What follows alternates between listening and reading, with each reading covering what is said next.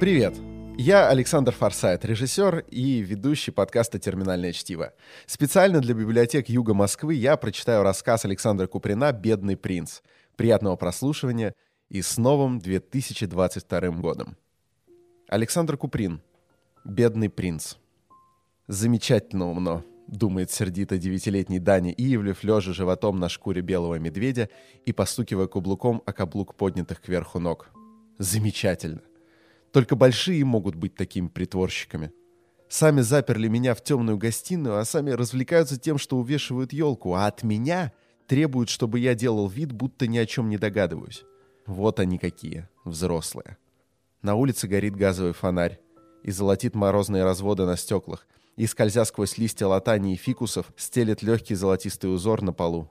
Слабо блестит в полутьме изогнутый бок рояля. «Да и что веселого, по правде сказать, в этой елке?» Продолжает размышлять Даня.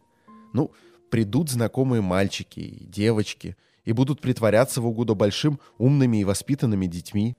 За каждым гувернантка или какая-нибудь старенькая тетя. Заставят говорить все время по-английски. Затеют какую-нибудь прискучную игру, в которой непременно нужно называть имена зверей, растений или городов, а взрослые будут вмешиваться и поправлять маленьких – Велят ходить цепью вокруг елки и что-нибудь петь, и для чего-то хлопать в ладоши.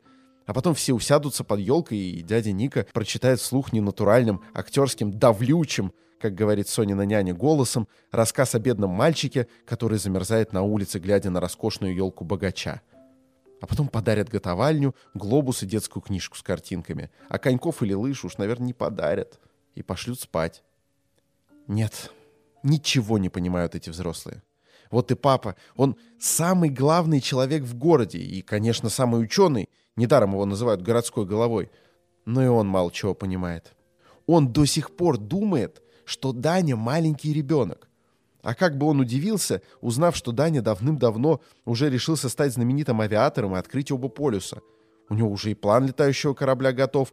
Нужно только достать где-нибудь гибкую стальную полосу, резиновый шнур и большой, больше дома, шелковый зонтик.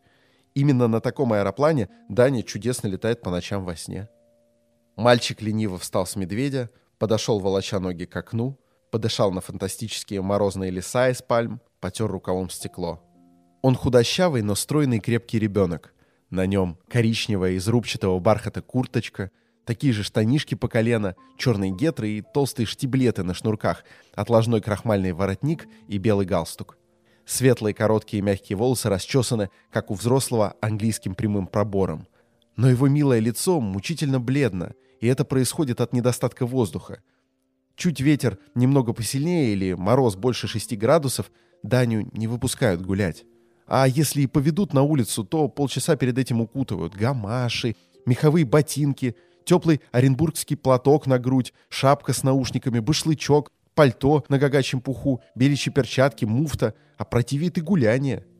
И непременно ведет его за руку точно маленького длинная мисс Дженнерс со своим красным висячим носом, поджатым прыщавым ртом и рыбьими глазами.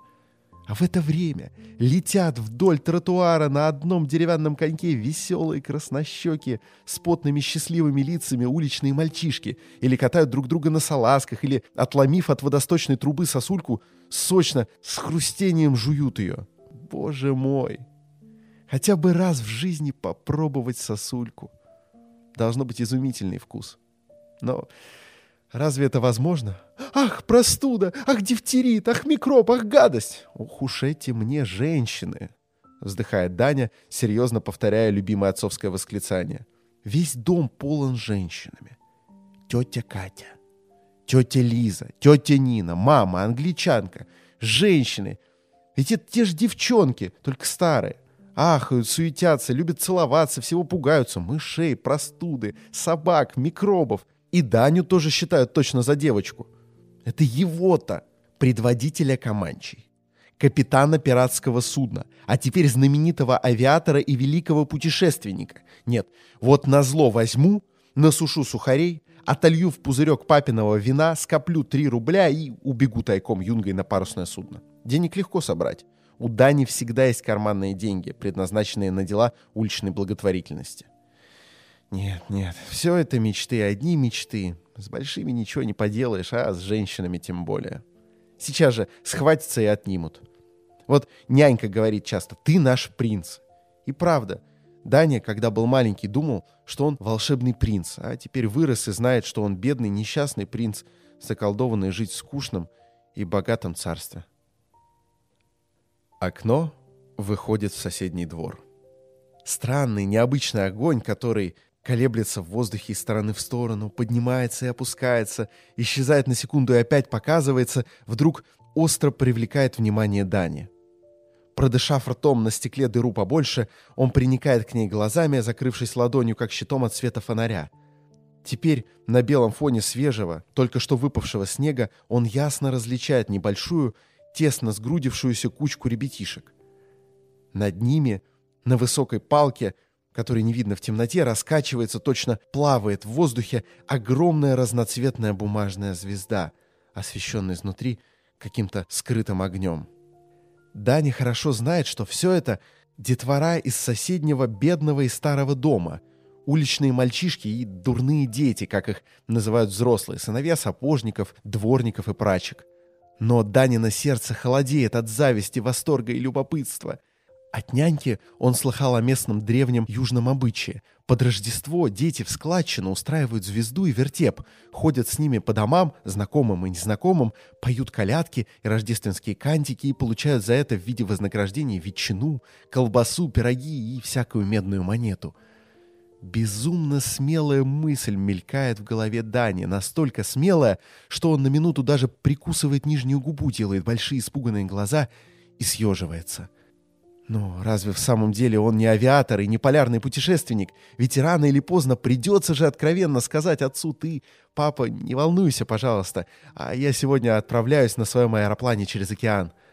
Сравнительно с такими страшными словами одеться потихоньку и выбежать на улицу сущие пустяки. Лишь бы только на его счастье старый толстый швейцар не торчал в передней, а сидел бы у себя в коморке под лестницей. Пальто и шапку он находит в передней ощупью, возясь бесшумно в темноте. Нет ни гамаш, ни перчаток, но ведь он только на одну минутку. Довольно трудно справиться с американским механизмом замка. Нога стукнулась о дверь, гул пошел по всей лестнице. Слава богу, ярко освещенная передняя пуста. Задержав дыхание, с бьющимся сердцем Даня, как мышь, проскальзывает в тяжелые двери, едва приотворив их, и вот он на улице. Черное небо, Белый, скользкий, нежный, скрипящий под ногами снег, беготня света и теней под фонарем на тротуаре, вкусный запах зимнего воздуха, чувство свободы, одиночества и дикой смелости — все это как сон. Дурные дети как раз выходили из калитки соседнего дома, когда Даня выскочил на улицу. Над мальчиками плыла звезда, вся светившаяся красными, розовыми и желтыми лучами, а самый маленький из колядников нес на руках освещенный изнутри, сделанный из картона и разноцветной папиросной бумаги домик, вертеп господень. Этот малыш был никто иной, как сын Иевлевского кучера. Даня не знал его имени, но помнил, что этот мальчуган нередко вслед за отцом с большой серьезностью снимал шапку, когда Даня случалось проходить мимо каретного сарая или конюшни. Звезда поравнялась с Даней. Он нерешительно посопел и сказал боском. «Господа, примите и меня». Дети остановились. Помолчали немного. Кто-то сказал сиплым голосом. «А на кой ты нам ляд?» И тогда все заговорили разом. «Иди, иди, нам с тобой не велено водиться. И не треба, тоже ловкий. Мы по восьми копеек сложились. Хлопцы, да это же Ивлевский паныч. Гаранька, это ваш?» «Наш», с суровой стыдливостью подтвердил мальчишка кучера. «Проваливай!» — решительно сказал первый, осипший мальчик. «Нема тут тебе компании». «Сам проваливай!» — рассердился Даня. «Здесь улица моя, а не ваша». «И не твоя вовсе, а казенная». «Нет, моя. Моя и папина». «А вот я тебе дам по шее, тогда узнаешь, чья улица». «А не смеешь. Я папе пожалуюсь, а он тебя высекет». «А я твоего папу ни на столечко вот не боюсь. Иди, иди, откуда его пришел. У нас дело товарищеское. Ты, небось, денег на звезду не давал, а лезешь? Я и хотел вам денег дать. Целых 50 копеек, чтобы вы меня приняли, а теперь вот не дам. И все ты врешь. Нет тебе никаких 50 копеек. А вот нет, есть. Покажи. Все ты врешь. Даня побренчал деньгами в кармане. Слышишь? Мальчики замолчали в раздумье. Наконец, Сиплый высморкался двумя пальцами и сказал. «Ну-ка что ж, давай деньги. Иди в компанию. Мы думали, что ты так, на шармака хочешь. Петь можешь?» «Чего?» «А вот Рождество твое, Христе Боже наш, колядки еще тоже». «Могу», — сказал решительно Даня. Чудесный был этот вечер. Звезда останавливалась перед освещенными окнами, заходила во все дворы, спускалась в подвалы, лазила на чердаки. Остановившись перед дверью, предводитель труппы, тот самый рослый мальчишка, который недавно побронился зданий, начинал сиплым и гнусавым голосом. «Рождество Твое, Христе Боже наш!» И остальные десять человек подхватывали в разброд, не в тон, но с большим воодушевлением — «Воссия мирови свет разума!» Иногда дверь отворялась, и их пускали в переднюю. Тогда они начинали длинную, почти бесконечную колядку о том, как шла царевна на крутую гору, как упала с неба звезда красна, как Христос народился, а Ирод самутился. Им выносили отрезанное щедрой рукой кольцо колбасы, яиц, хлеба, свиного студня, кусок телятины. В другие дома их не пускали — но высылали несколько медных монет. Деньги прятались предводителем в карман, а съестные припасы складывались в один общий мешок. В иных же домах на звуки пения быстро распахивались двери, выскакивала какая-нибудь рыхлая толстая баба с веником и кричала грозно. «Вот я вас, лайдаки, голодранцы паршивые, геть, кыш до дому!» Один раз на них накинулся огромный городовой, закутанный в остроконечный башлык из отверстия которого торчали белые ледяные усы. «Що вы тут, стрекулисты, шляетесь? Вот я вас в участок! По какому такому праву, а?» И он затопал на них ногами и зарычал зверским голосом. Как стая воробьев после выстрела разлетелись по всей улице маленькие христославщики. Высоко прыгала в воздухе, чертя огненный след, красная звезда — Дане было жутко и весело скакать галопом от погони, слыша, как его штиблеты стучат точно копыта дикого мустанга по скользкому и неверному тротуару. Какой-то мальчишка в шапке по самые уши, перегоняя, толкнул его неловко боком, и оба с разбега ухнули лицом в высокий сугроб. Снег сразу набился Дане в рот и в нос, он был нежен и мягок, как холодный невесомый пух, и прикосновение его к пылавшим щекам было свежо, щекотно и сладостно. Только на углу мальчишки остановились. Городовой не думал за ними гнаться. Так они обошли весь квартал. Заходили к лавочникам, к подвальным жителям, в дворницкие.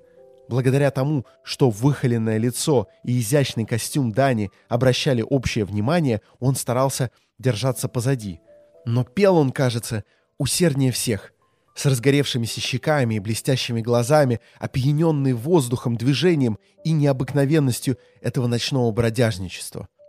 В эти блаженные, веселые, живые минуты он совершенно искренне забыл и о позднем времени, и о доме, и о мисс Дженнерс, и обо всем на свете, кроме волшебной колядки и красной звезды. И с каким наслаждением ел он на ходу кусок толстой, холодной малороссийской колбасы с чесноком, от которой мерзли зубы. Никогда в жизни не приходилось ему есть ничего более вкусного. И потому, при выходе из булочной, где звезду угостили теплыми витушками и сладкими крендельками, он только слабо и удивленно ахнул, увидя перед собой нос к носу тетю Нину и мисс Дженнерс в сопровождении лакея, швейцара, няньки и горничной. «Слава тебе, Господи, нашелся, наконец!» Боже мой, в каком виде? Без калоши, без башлыка. Весь дом с ног сбился из-за тебя, противный мальчишка. Славичиков давно уже не было вокруг. Как недавно от городового, так и теперь они прыснули в разные стороны, едва только почуяли опасность, и вдали слышался лишь дробный звук их торопливых ног. Тетя Нина за одну руку, мисс Дженнерс за другую повели беглеца домой. Мама была в слезах, Бог знает, какие мысли приходили ей за эти два часа, когда все домашние, потеряв головы, бегали по всем закоулкам дома, по соседям и по ближним улицам. Отец напрасно притворялся разгневанным и суровым и совсем неудачно скрывал свою радость, увидев сына живым и невредимым. Он не меньше жены был взволнован исчезновением Дани и уже успел за это время поставить на ноги всю городскую полицию. С обычной прямотой Даня подробно рассказал свои приключения. Ему пригрозили на завтра тяжелым наказанием и послали переодеться. Он вышел к своим маленьким гостям вымытый, свежий, в новом красивом костюме. Щеки его горели от недавнего возбуждения, и глаза весело блестели после мороза. Очень скучно было притворяться благовоспитанным мальчиком с хорошими манерами и английским языком, но, добросовестно заглаживая свою недавнюю вину, он ловко шаркал ножкой, целовал ручку у пожилых дам и снисходительно развлекал самых маленьких малышей. «А ведь Дане полезен воздух», — сказал отец, наблюдавший за ним издали из кабинета. «Вы дома его слишком много держите в заперти. Посмотрите, мальчик пробегался, и какой у него здоровый вид. Нельзя держать мальчика все время в вате». Но дамы так дружно накинулись на него и наговорили такую кучу ужасов о микробах, дифтеритах, ангинах и о дурных манерах, что отец только замахал руками и воскликнул, весь сморщившись. «Довольно, довольно! Будет, будет! Делайте, как хотите!» Ох уж эти мне женщины!